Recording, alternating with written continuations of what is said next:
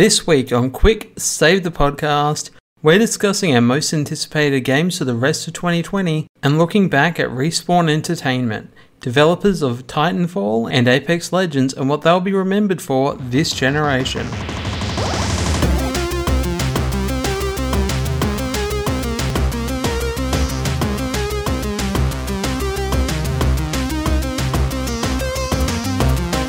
Hello and welcome to the one, the only Quick Save the Podcast. I'm your host Mitch, and joining me is the least most anticipated game of 2020, Callum. Greetings. So, out of 10, what would you rank 2020 so far? Hmm. In terms of, are we talking games releases? I'm not being just, specific. I'm just saying, give it a give it a rating. It's been a very like a very strange year. I'd, I'd probably say I'd probably say a five. Like I, I feel like it's gone really fast. I don't know if you're the same. Like it's really like I can't believe they're in Um, the second half of the year. Faster but- than it feels like it should. Yeah. There are times where it's been quite slow, and then it's gone like whoosh again. Yeah, definitely. What about you? An Um, overall ranking? Probably a three. Uh, three point five. Probably a four. Four. Hmm. Um. Yeah. Uh. Lots of delays and stuff. Yeah, for sure. And just a very just like weird kind of disrupted year. Like it's the, the events Yeah. that have happened with have just like have just affected like everything. Like it's yeah. Yeah, I, I, I yeah. bleeped what you just said because YouTube gets mad, and um, we can't talk about. I have to beep that Apparently too. it gives you a big. Have you seen those warnings for it on videos that mention it? No, I don't like think so. Like something from the Australian government. so like, yeah, here's the thing about you've mentioned, and now it's just seeming like we're swearing a whole lot because I'm just using the regular beep. It's very triggering for people. Yeah, instead of saying which I have to also beep. You don't know what I just said then, unless you read my mouth. And if you did, you're a. um. So I want to talk about something to look forward to, something that you know drives us to maybe give it a higher score in the end, because we're talking about our most anticipated games for the rest of 2020. Because currently there hasn't been a lot of good games out. yeah, I feel like with this year, it's been even with everything like bearing in mind like what's happened at the start of this year. I feel like it was always going to be a year that had probably a stronger second half as well. And I, I know that kind of often happens anyway. I wonder what for. It's yeah, and there's been a lot of games that like we thought were going to be earlier, but then got pushed into later and stuff. So it's it's been kind of a weird year, but I think it'll be a, quite a strong end to the year, um, assuming that some of these games actually you know don't get delayed again into 2021. I have a good feeling possible? about the rest of 2020. yeah, And um, it seems unless- to be a yeah. strong finish. Unless a huge volcano erupts and kills millions or a meteor hits, I think we're going okay. Yeah, So we're kind of in a cool place moving into a new generation. We've got a new kind of range of topics planned for about what will we remember about certain developers this generation. Starting with Respawn Entertainment, but we'll get Mm. there because we're going to talk about our most anticipated games. None of them by Respawn. We made a list, cut off a lot.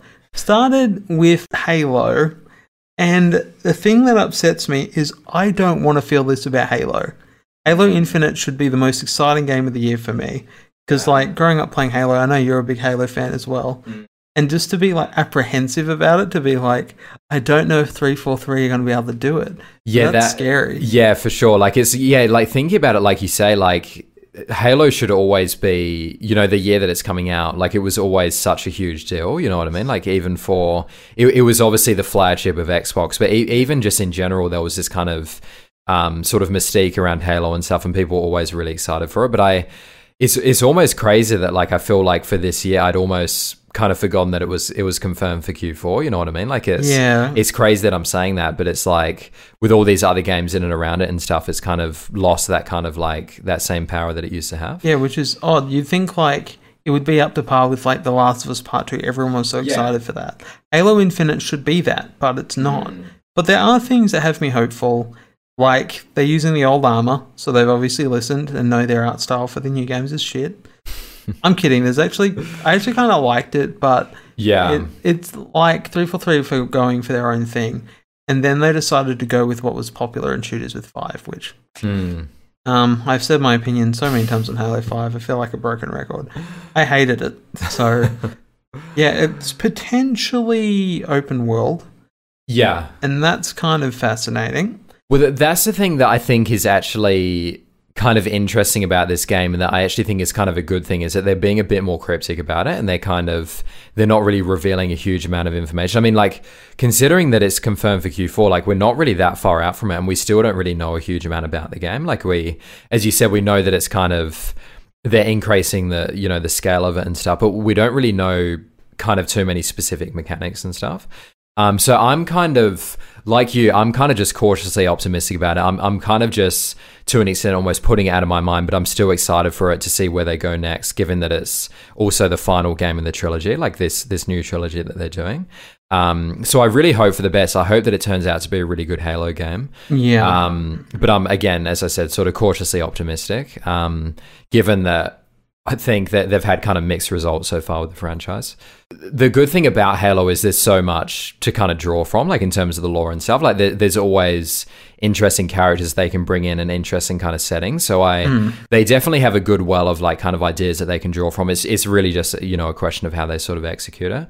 Um, yeah. and I think the multiplayer as well will be interesting to see. In that one of my problems with Halo, especially with Five, is that it kind of lost its identity as Halo in terms of the multiplayer. Like it, Hmm. it was becoming more sort of quote unquote like COD like and less less like Halo, like it originally was. Like aim down sight and stuff, clamber, like these are all Call of Duty things. Yeah, exactly. So it kind of, to an extent, lost lost its identity as Halo. But I, I hope that hope for the best. Um, so fingers crossed.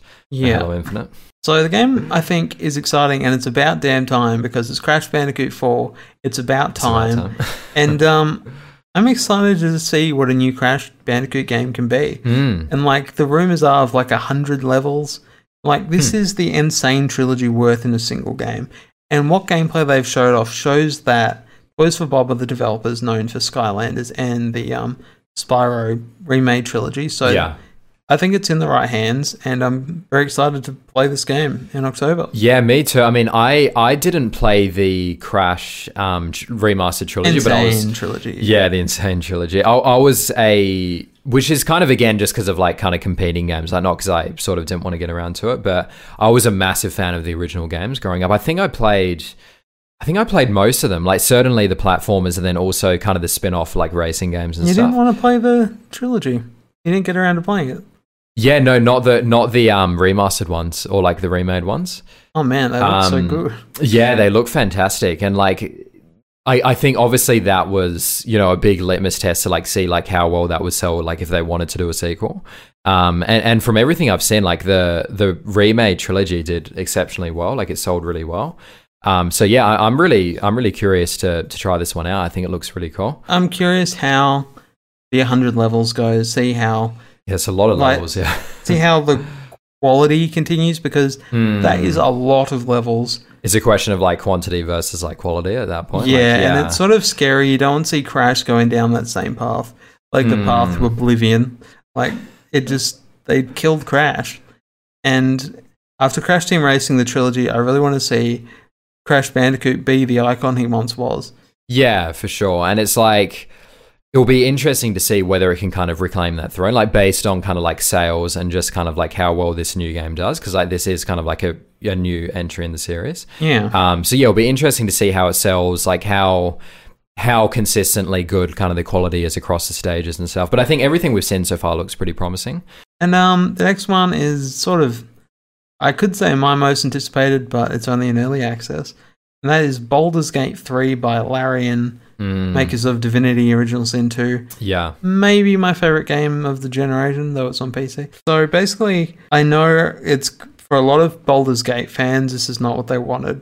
But as someone who is Hmm. not a fan of Baldur's Gate, who really likes Divinity Original Sin, and just started to play Dungeons and Dragons, I couldn't be more excited because it looks like they're taking everything they knew, learnt from Divinity, everything they learnt from probably playing Dungeons and Dragons to create the most exciting game Yeah. in this genre I've seen in a long time. Yeah, for sure. Like I'm really intrigued by this game in the sense that like I obviously like I don't have the experience with the classic games and stuff, and it's it's obvious that they're trying to like you know, bring it into like a new generation and try to create like a new kind of like fan base for it and stuff as well, which I think is the right move. Like, kind of obviously using stuff that's much more in line with what they did with Divinity Original Sin 2.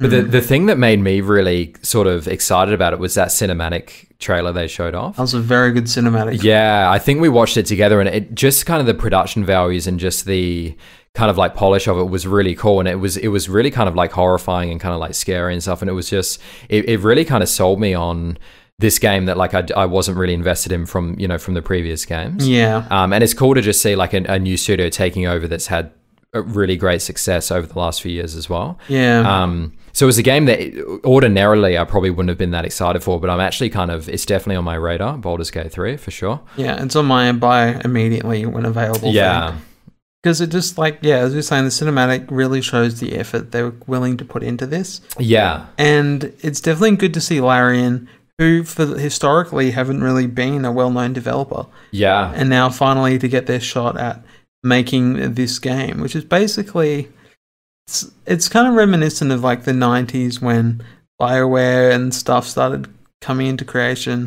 Mm. Just like making Baldur's Gate and stuff like that. And there's been such a resurgence in those games as well. You know what I mean? Like with Pillars of Eternity and like all these other games that are kind of like harking back to that era, but still doing their own thing, like trying to like do something new as well. Um, so it's it's cool to see. And and what I like as well is uh, they're obviously a studio that are like very transparent with like showing off gameplay and like showing what it's actually Yeah, like. Like they've yeah, which It's is the good to see. CEO who's playing it in all these demos. Yeah, like those developer walkthroughs and stuff. Like it's it seems to be kind of like rarer nowadays to see that, but they're actually showing off like you know really good chunks of gameplay and what it actually Yeah, looks like, like. unfiltered, really being yeah, yeah, as you said, transparent and just showing you this is the game, Mm. and that just shows you the pure passion this studio has. yeah. like other studios sure. are afraid to show stuff early. Halo Infinite isn't being shown off until months before its release. Yeah. So like Mm. there are studios who are careful, and there are studios who are transparent enough and confident with what they're doing that they're willing to show it off Yeah. and not be afraid of criticism and to probably take it on board. yeah, for sure. Yeah. Yeah, it's good to say. So the next thing I want to talk about is coming out in the next two weeks, and it's a game that's been on my radar for a long time, Mm. and that's Ghost of Tsushima, which was one of the first videos that is now gone. so that reference doesn't work that well anymore. But it was the first one that made significant, got significant views, Mm. and it's like very, it's like exciting the first time that happens. And while that hasn't consistently kept happening, it has been a game that was very exciting the first time they showed it, but now they've showed it Mm. in more detail and like I'm so excited to see what Sucker Punch have been developing all these years. Yeah, for sure. Like it was, it was a game that always conceptually, like kind of like you were saying, always conceptually seemed really cool. But because we hadn't really gone hands on with it, we kind of weren't sure. Um, like you were saying before, I think it's really admirable that they've actually, you know, shown off kind of like extensive kind of portions of this game in the lead up to it coming out. And yeah, like the the game looks. I mean, it looks gorgeous. E- e- even just on the the technical level in terms of how they've realized this world, like it look, it really does look stunning. Um, and it's a real showcase for what consoles can do right at the end of this um, generation. Yeah, it's like looking at all like the part like I say particle effects. But like when you see all the leaves fall down, like the Yeah. wind effects, The movement of the yeah, like the, the everything just fluttering and visually just looks like this is the final game of this generation. And like Mm. you, and talking about confidence before, like showing that off is something Sony has been co- like really confident with. Whereas it kind of shows you the difference between Microsoft and Sony in terms of one is being more open with its big heavy hitting games, and one's like, don't look at it, don't look at it till it's ready. And um, yeah, I think Tsushima has what looks like a really good combat system. Mm. And they showed off a video recently of the combat system that reminded me a bit of Nioh. yeah, yeah. I, rem- I remember thinking that as well in the sense that like And it's not just because it's in Japan. Yeah, exactly. Yeah, it's not just a setting. Like it, it looks to be. I mean, it'll be interesting to see difficulty modes and stuff, but it looks to be like just given the type of game as well. I think it'll be a cool game to play on high difficulties as well, like to, to make it a more kind of punishing experience. Hmm. Um, you know, just for that that kind of immersion and stuff. But it's, I think the the feeling I get from it. I'm not sure if you're the same, Mitch, but it, it really reminds me of um, Horizon Zero Dawn, like not obviously in terms of the game itself, but in terms of this, what's happening with the developer of the game, where it just seems like they've you know, they're, they're obviously known for the infamous games and stuff, which were, you know, quite respected games in their own right. But it, it just seems that they've now just kind of like taken the next step to another level. And it's both on a technical level and just kind of the ambition of the game. It looks like they're kind of, you know, possibly they're really kind of big kind of like statement game. And I think it's, yeah, it's really exciting. And what I like actually about what the developers have, have said even before that gameplay showcase is they seem to be really passionate about like the the historical period and about the setting um, so Yeah. they, they've really gone to length to try to make it feel like really realistic and stuff and kind of true to the period which i think is is cool as well Yeah, in Um, terms of history, it's like such a cool area to explore. yeah like sure. during the height of the Mongol Empire, and they still couldn't. Mm, They still couldn't even land on the mainland because they failed to take Mm. Tsushima. I'm curious how true to the history it is. It just looks so exciting, to be honest. It does. Like the more I think about it, like as as a historical time, like I, I think it interests me and intrigues me just as much as um, what they're doing in Assassin's Creed, and and possibly even more so. I, I just think that. And just the you know the beauty of the world as well, like what they've showcased Yeah. with like the like you were saying the detail with like the leaves falling and kind of the, the wind moving through the grass. how Like, the environments look like with the cherry blossom trees. And, Mm, like, talk about a setting. That game yeah, looks so good. looks beautiful. So we're finally here, our most anticipated game, and it's one. no surprise. Yeah, sure. it's been delayed, and it's been delayed, and it's been delayed. and it's been delayed. But Cyberpunk 2077 is coming out November 19th, probably. And um, this is a game that was announced in 2013 yeah, with Which is that a really cool trailer. But man, Mm. it has been a long road. And like talking about confidence, CD Projekt are Mm. confident. They are so confident because they've shown off so much of this game. They're doing little updates. There may be one in the next couple weeks, a Yeah. bit more cyberpunk. They've given it out for other people to play, not us. We're not Mm. special. um, and everything is just overwhelmingly positive. It is like that. They've. I think it's cool that they've, um, like they, the people that have got access to it haven't really been able. They've only really been able to kind of talk about it, like not really show off gameplay. But I think there was that they showed off a good four or five hours, didn't they? Because I think there was a video I was watching where they showed the gameplay they had access to was all three starting areas because apparently there's like three different kind of like starting Yeah, narratives. that you depending can get. on your kind of character. But I think what Cyberpunk is doing incredibly well is how that world just the world looks like it's indescribable how good this game looks, how big this Mm. game looks, and how Witcher 3 has basically meant that no matter what this team makes, it's going to be exciting. Yeah, for sure. And it's like the the one word that I would use with this game, which I, I think was like true of Red Dead Redemption 2 as well, is like ambition. Like it's it's a really ambitious game, and it's like I I, I kind of get the sense that like given just the sheer volume of it and the size of it like not everything necessarily will work maybe as planned or like like we saw that thing recently about like how there was a mechanic that was kind of removed and Wall stuff. running. The wall running mechanic, yeah. And it's like, I think that's kind of inevitable with a game of this size. Like, it's inevitable that, like, ideas will be kind of like not fully fleshed out and like things will maybe not work as well as others. But given the sheer kind of am- like as I say ambition of it like it's a really important thing for for the medium like to have games that really try to push the boundaries like that in terms of the level of detail and just and just the sheer size of the world um you know they're talking about like how many hours it might take to beat this game and stuff and it's, it's just yeah it's really exciting And it's like nine districts. I didn't even realize an outside area was going to be part of it. yeah So it's really incredible and almost overwhelming Yeah. how big this game can potentially be. Which, which even to an extent, like it's crazy thinking about it, but like even Witcher Three was, which had kind of th- mainly three distinct areas, but like th- this is Witcher Three kind of had that where it sort of felt overwhelming at times, but I think this one will be even more so. Like it's how much time do you need to set aside to like to really kind of explore this world? Yeah, like there's a reason it's our most anticipated. And I'm planning on getting a computer that like comes out around the same time. So that makes So it probably it's probably the first game I'm gonna play on it. And Yeah. like the things this game supports on PC, which is like DLSS 2.0, which you're unfamiliar, is basically there's a AI built into the chip that upscales images to higher than they should be. So a 1080p image can scale to 4K or higher, uh, basically a bit better actually in their examples. But Yeah, with the that's awesome. performance of that resolution, so it's just like this game's gonna look good, run Mm. well, and just be game of the year. Yeah, I mean, I, that that's the thing. I can't really see, especially given the backlash against Last of Us 2. Like, I, I don't know whether that will spread because it, it was very like well received critically. Um, it'll be interesting how that plays out, but I can't really see much else that's going to be able to compete with Cyberpunk 2077. I think just just looking at in terms of like what's coming out for this year, um, I think it's it's definitely going to be kind of the obvious the obvious choice. 2020 still got a lot of games to release. Yeah, We don't sure. know all the launch titles for the next gen consoles. Mm. There's a lot we don't know yet.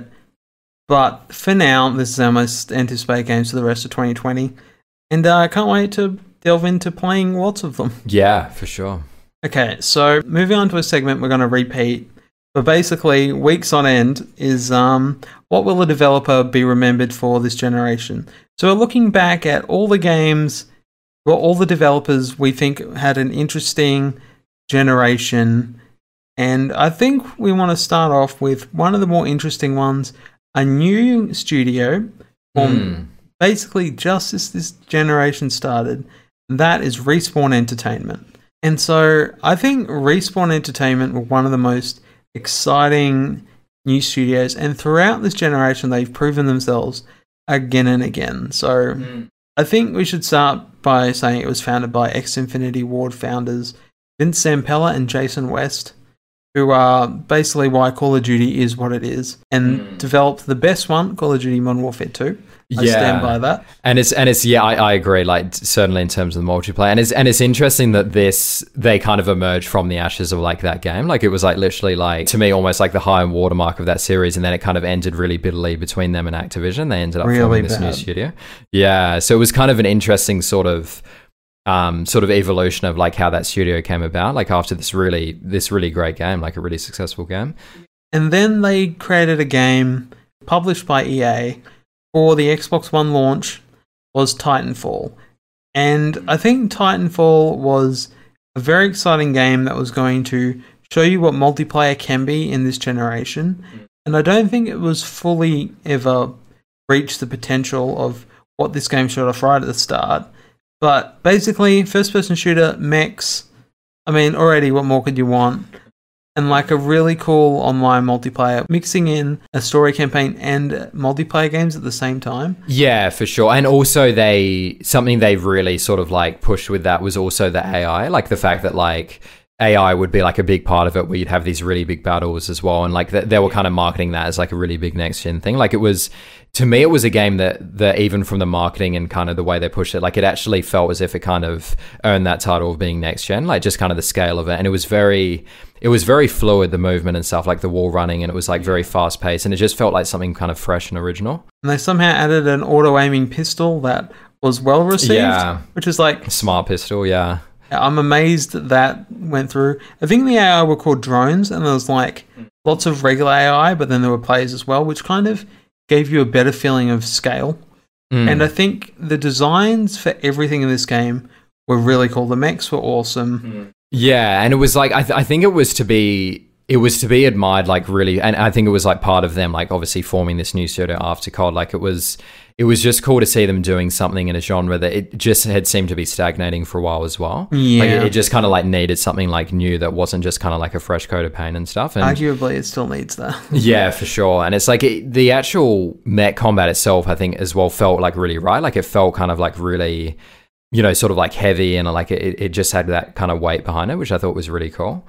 Um, so it was, yeah, it, it was a very, I think probably the thing that held it back the most was the the lack of content, like at least at launch. Like a, it had a very, it pretty much had like no single player content to speak of, really. yeah. Um, and it was, yeah, it, it sort of, even in terms of multiplayer, it, it didn't have enough longevity, I think, for a lot of people. Yeah, well, that's why they tried the campaign in multiplayer scenario. Yeah. And um, after that, they worked on Titanfall 2.